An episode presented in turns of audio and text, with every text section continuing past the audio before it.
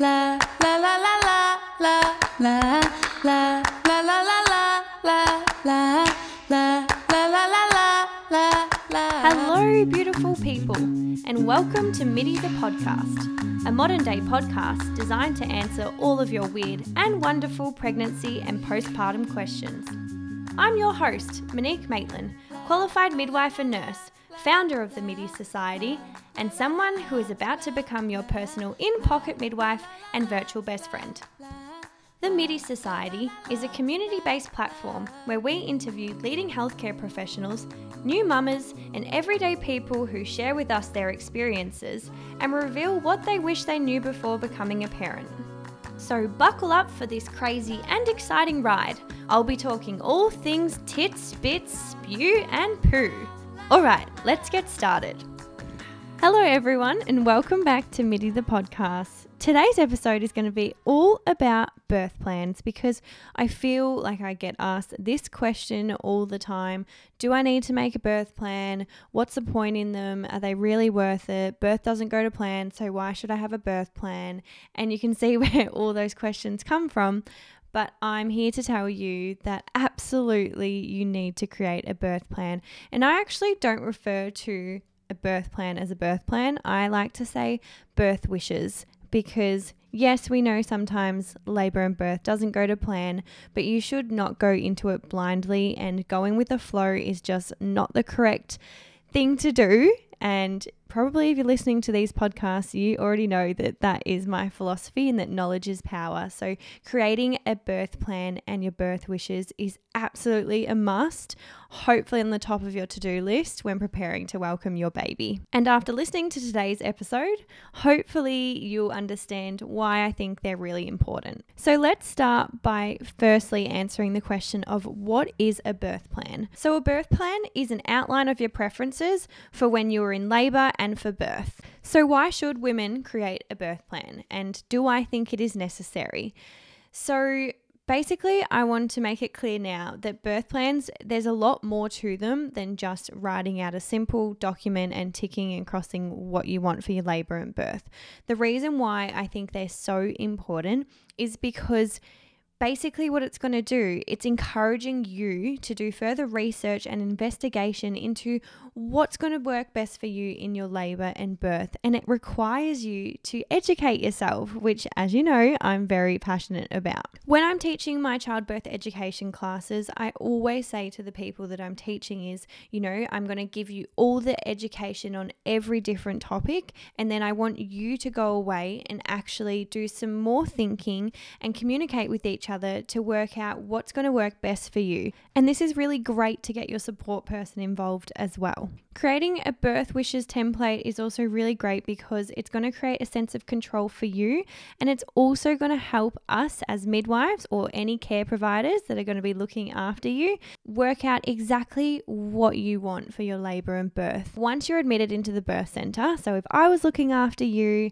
most of the time, women will get their birth plan out, or their support person will, and they will hand it over to me. I will then take a read of it, and it's really great because it's going to get rid of some of the unnecessary conversations that, you know, we don't really now need to discuss because I know exactly where your mind's at, and that means you can focus completely on your task ahead of bringing your baby earthside. So, when should you create your birth plan, or as I like to say, your birth wishes template? Now, it is never too early to start educating yourself and sort of starting to envision what you want your labor and birth to look like. So, as your pregnancy progresses, I would just take a mental note or even write it down of certain things that you hear, maybe from stories or maybe from friends telling their birth stories, of what sort of do you think is going to work best for you? So, gradually just jot those things down, and then ideally, you'd want to have your birth plan written down by latest, I would say 36 weeks. So, what are some of the things that you need to consider when creating your birth plan? Now, I'm going to scrap the term birth plan from now on and just refer to it as birth wishes.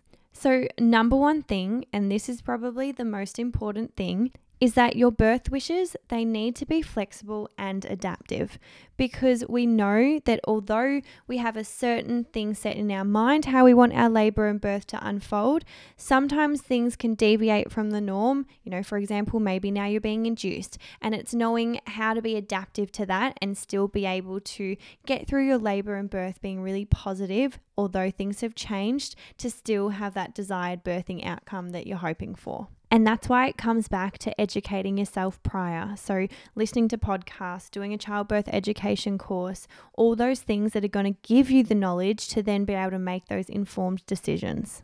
So, I always say to women, you should have your non negotiables or your desired wishes because they're the things that no matter what should not change. And most of the time, these things are actually what the hospital will routinely do.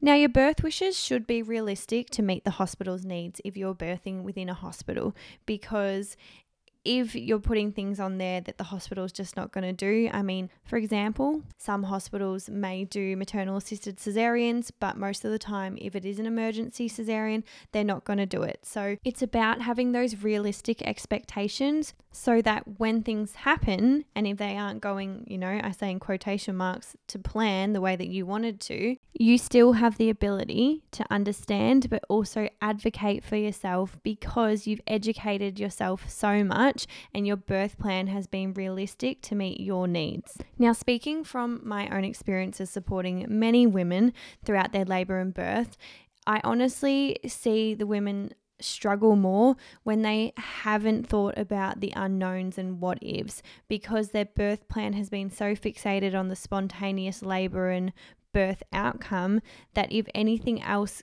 comes up that they hadn't thought about, that's when they really find it quite challenging because they weren't prepared. And that's why I say there's so much more about creating a birth plan than just giving a simple piece of paper over. It requires you to think about everything to do with your labor, birth, and also your baby. So that then now leads me to, which I'm probably thinking is your next question what should you include in your birth wishes? And we're going to break this part into what you want for your labor, what you want for your birth, what's going to happen for the baby, and also if there is an emergency, what does your birth wishes look like there? So, for the labour, you're thinking about the birth environment. So, what are you going to be wanting there? So, we're thinking about lighting. Are we going to have dim lighting because we know that promotes oxytocin? Or are you someone that wants natural light or the lights on. Totally appropriate either way. Are you going to have fairy lights? Are you someone that's open to having music playing in the background? Or maybe you want silence and you don't want any noise. Then maybe we're starting to think about what smells do you want around you? You know, are you going to have a diffuser on? What sort of oils do you want diffusing? There are some of the things that you need to be thinking about for your birth environment. And then that also goes back to in early labor when you're at home.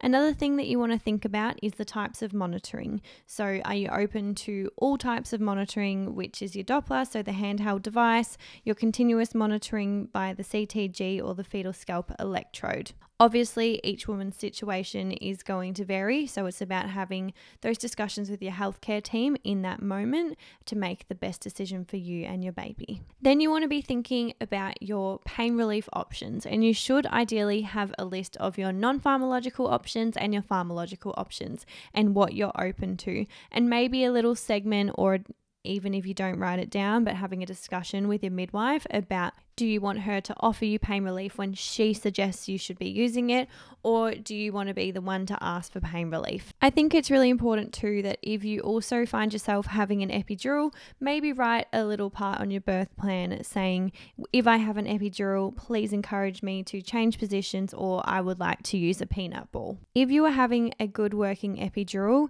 it's really great and actually very valuable to help change the diameter of your pelvis and encourage your baby into the optimal position position to actually rotate and move. So if I'm looking after someone who has an epidural but they've got really good movement and it's safe to do so, I will rotate rotate them onto all fours because if you're finding that you're stuck on your back in the bed with an epidural, that is not good enough. That's not good enough from the midwives. We should really be changing your position and always always there definitely should be a peanut ball around that you can place in between your legs to open that diameter as well. I think another really important thing is to think about some of the language that you want used. So I always say to the people that I teach, we get rid of the word pain for contractions because we shouldn't view contractions as painful because we know that we need strong regular contractions to have a vaginal birth, which is amazing and you're so powerful and capable of doing that. But I always say support people, get rid of the word pain. So maybe you don't want that word pain and Often, midwives wouldn't refer to a contraction as pain anyway, but is there any other types of language that you want used or not used? Really important to think about. Another thing that you could include is if you're open to midwifery students or medical students or not. Although I do just want to say that student midwives are really great and it's good to have them in the room for additional support. But also, if you don't feel comfortable with that, once again, you always have a say and you can say no. Another great thing to think about is if you find yourself having a vaginal examination, which let's be real, most likely you are going to have some form of vaginal examination at some point. Remember, you can decline anything that you want to, it's totally up to you.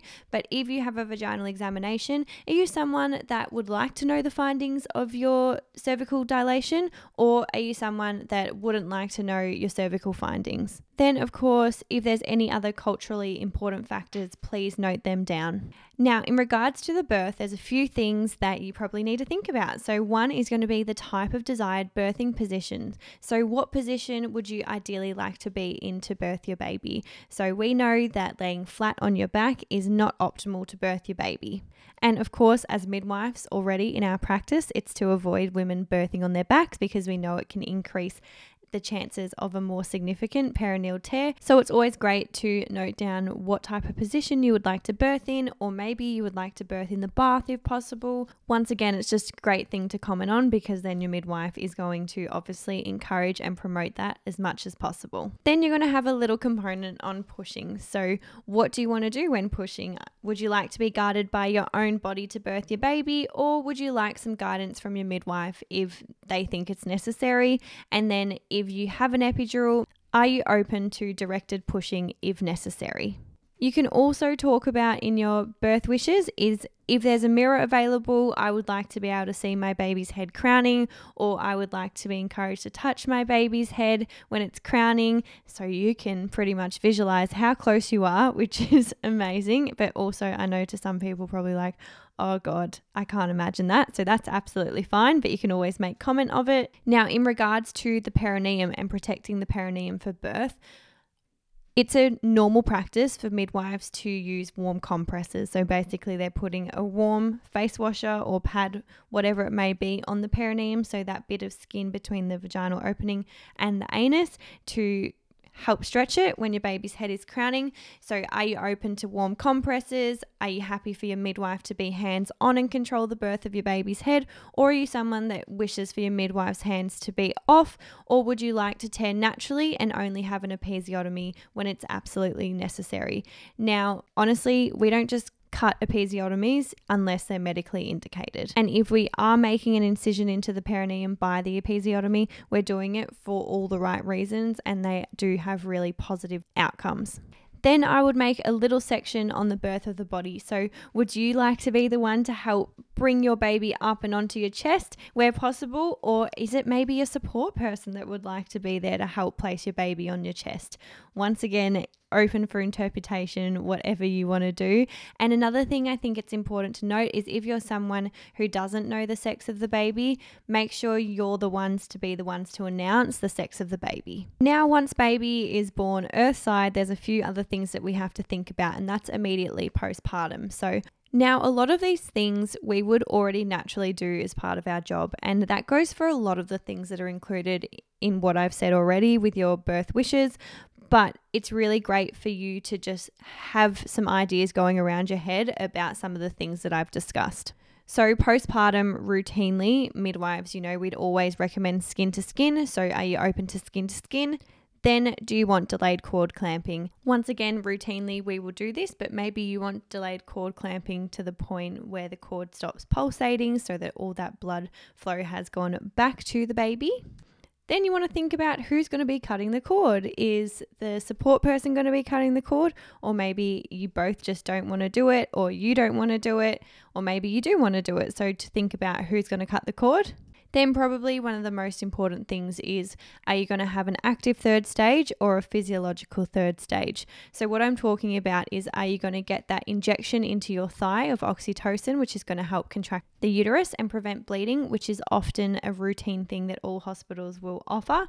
Um, but if you're someone who's had a really low risk, normal physiological labor and birth, are you going to decline that and opt for a physiological third stage?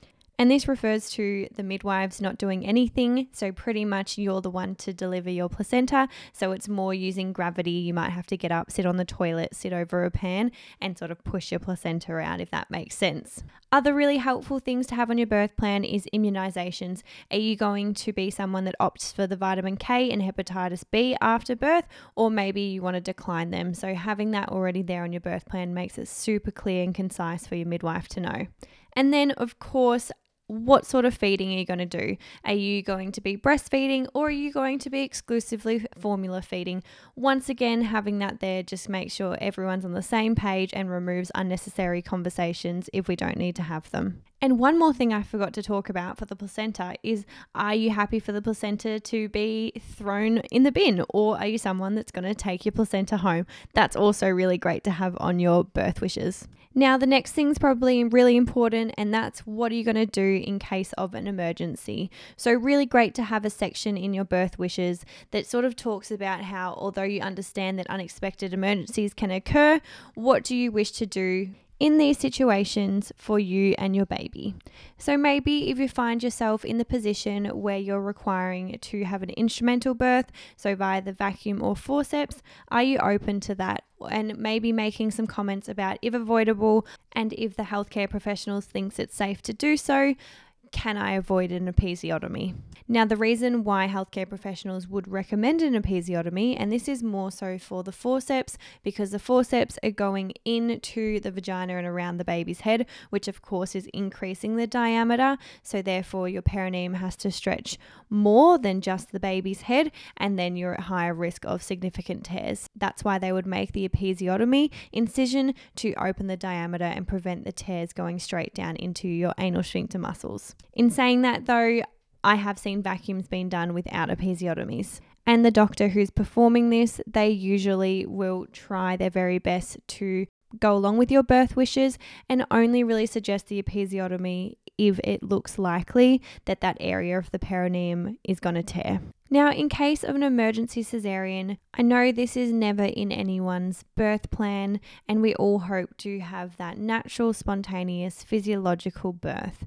But unfortunately, sometimes things change, and it may be suggested that you need a cesarean to meet your baby safely. So, in the case of having a cesarean, I've done a whole podcast episode on cesareans, but there is no reason why you still can't have a really calm environment to birth your baby. You can absolutely ask if you can have music playing. Most of the time, the doctors will love that and the staff will love that, obviously, if it's appropriate for the current situation. Now, every hospital would vary whether or not they do maternal assisted cesareans or not. In most settings, though, if it is an emergency cesarean, they don't tend to do the maternal assisted cesareans just because of the risks. Um, but always have that discussion with your healthcare provider first. But I think it would be reasonable to note that where possible, if you can be involved in the birth of your baby, that would be great. And then I think most importantly is immediate skin to skin. A lot of the time, we do take babies away to the resuscitator first and then bring the baby back to you. But remember, you're in the center of your care. You can advocate for yourself in that situation. Another thing and handy tip that I would say is please make sure one arm is free from my gown because you will be placed into a gown when you're having the cesarean. And by having one arm free of the gown, it means it makes it so much easier for that skin to skin because instead of having to thread the baby sort of through the gown, we just open up the gown and we can place your baby straight on your chest. So I feel like that's a sneaky midwife hint there. Now, in the event that your baby needs some form of resuscitation, or maybe your baby has to be separated from you and go to the nursery, and you found yourself either having a cesarean where you can't go, um, if that's the case, offering for your support person to go with your baby at all times. And of course, then making sure that the staff is communicating with you what's going on at all times. So just remember if it's an emergency cesarean or an elective cesarean, you can still definitely have a birth plan where you can write down your birth wishes of what you want to do once the baby's born with the injections, um, with a delayed cord clamping, all those things. So please don't feel like you're missing out on being able to create a birth plan or, as I say, birth wishes, because you can absolutely have those birth wishes. And I think it's still really important to think about that so that you feel empowered over your birthing experience and something that you can control because sometimes we find ourselves in these positions of it being out of our control when we require a cesarean. Now, I have covered the most basic parts, but of course, if there's anything else that you want your healthcare providers to know about you, you can pop them in and make space for them. So sometimes women put in their allergies, what medications they're on, the support person's names, and things like that. Your birth plan can be as in depth as you like it or really simple. It does not have to be fancy at all. But the main thing is that it gives you the chance to reflect and work as a team to actually visualize how you want your labor and birth to go. Because I promise you, if you visualize how you're going to manage labor and birth, when you come into that birthing suite, you are going to walk through those doors like an absolute boss woman you are and feel so in control and so powerful to have that magical birthing experience you've always desired. Now, I hope this episode has given you some insight into what to include on your birth wishes template. And the last thing that I want to say is you should be so proud of yourself for even listening to this episode and going away and writing your birth wishes because I'm telling you, there's so many people out there that don't do that. And honestly, knowledge is power within the birthing space. So you go, girl. Have a wonderful week, guys, and we will be back in your ears next week. Bye. Thank you for listening to today's episode of MIDI. Your support means the absolute world to me. So if you loved this episode and want to stay up to date with the latest interviews and midwifery education, please hit the subscribe button and leave a five star review. For further information about this episode, please check the show notes below. If you wish to share your pregnancy and motherhood experience, you can get in touch with me by emailing hello at themidisociety.com.au and find us on Instagram at, at themidisociety or at Monique underscore Maitland. I cannot wait for you to join me next week. I'll be talking all things flap chat. Was that my hands or my flaps? I'll let you decide. In the meantime, I hope you have an amazing week and remember, you're doing the best you can.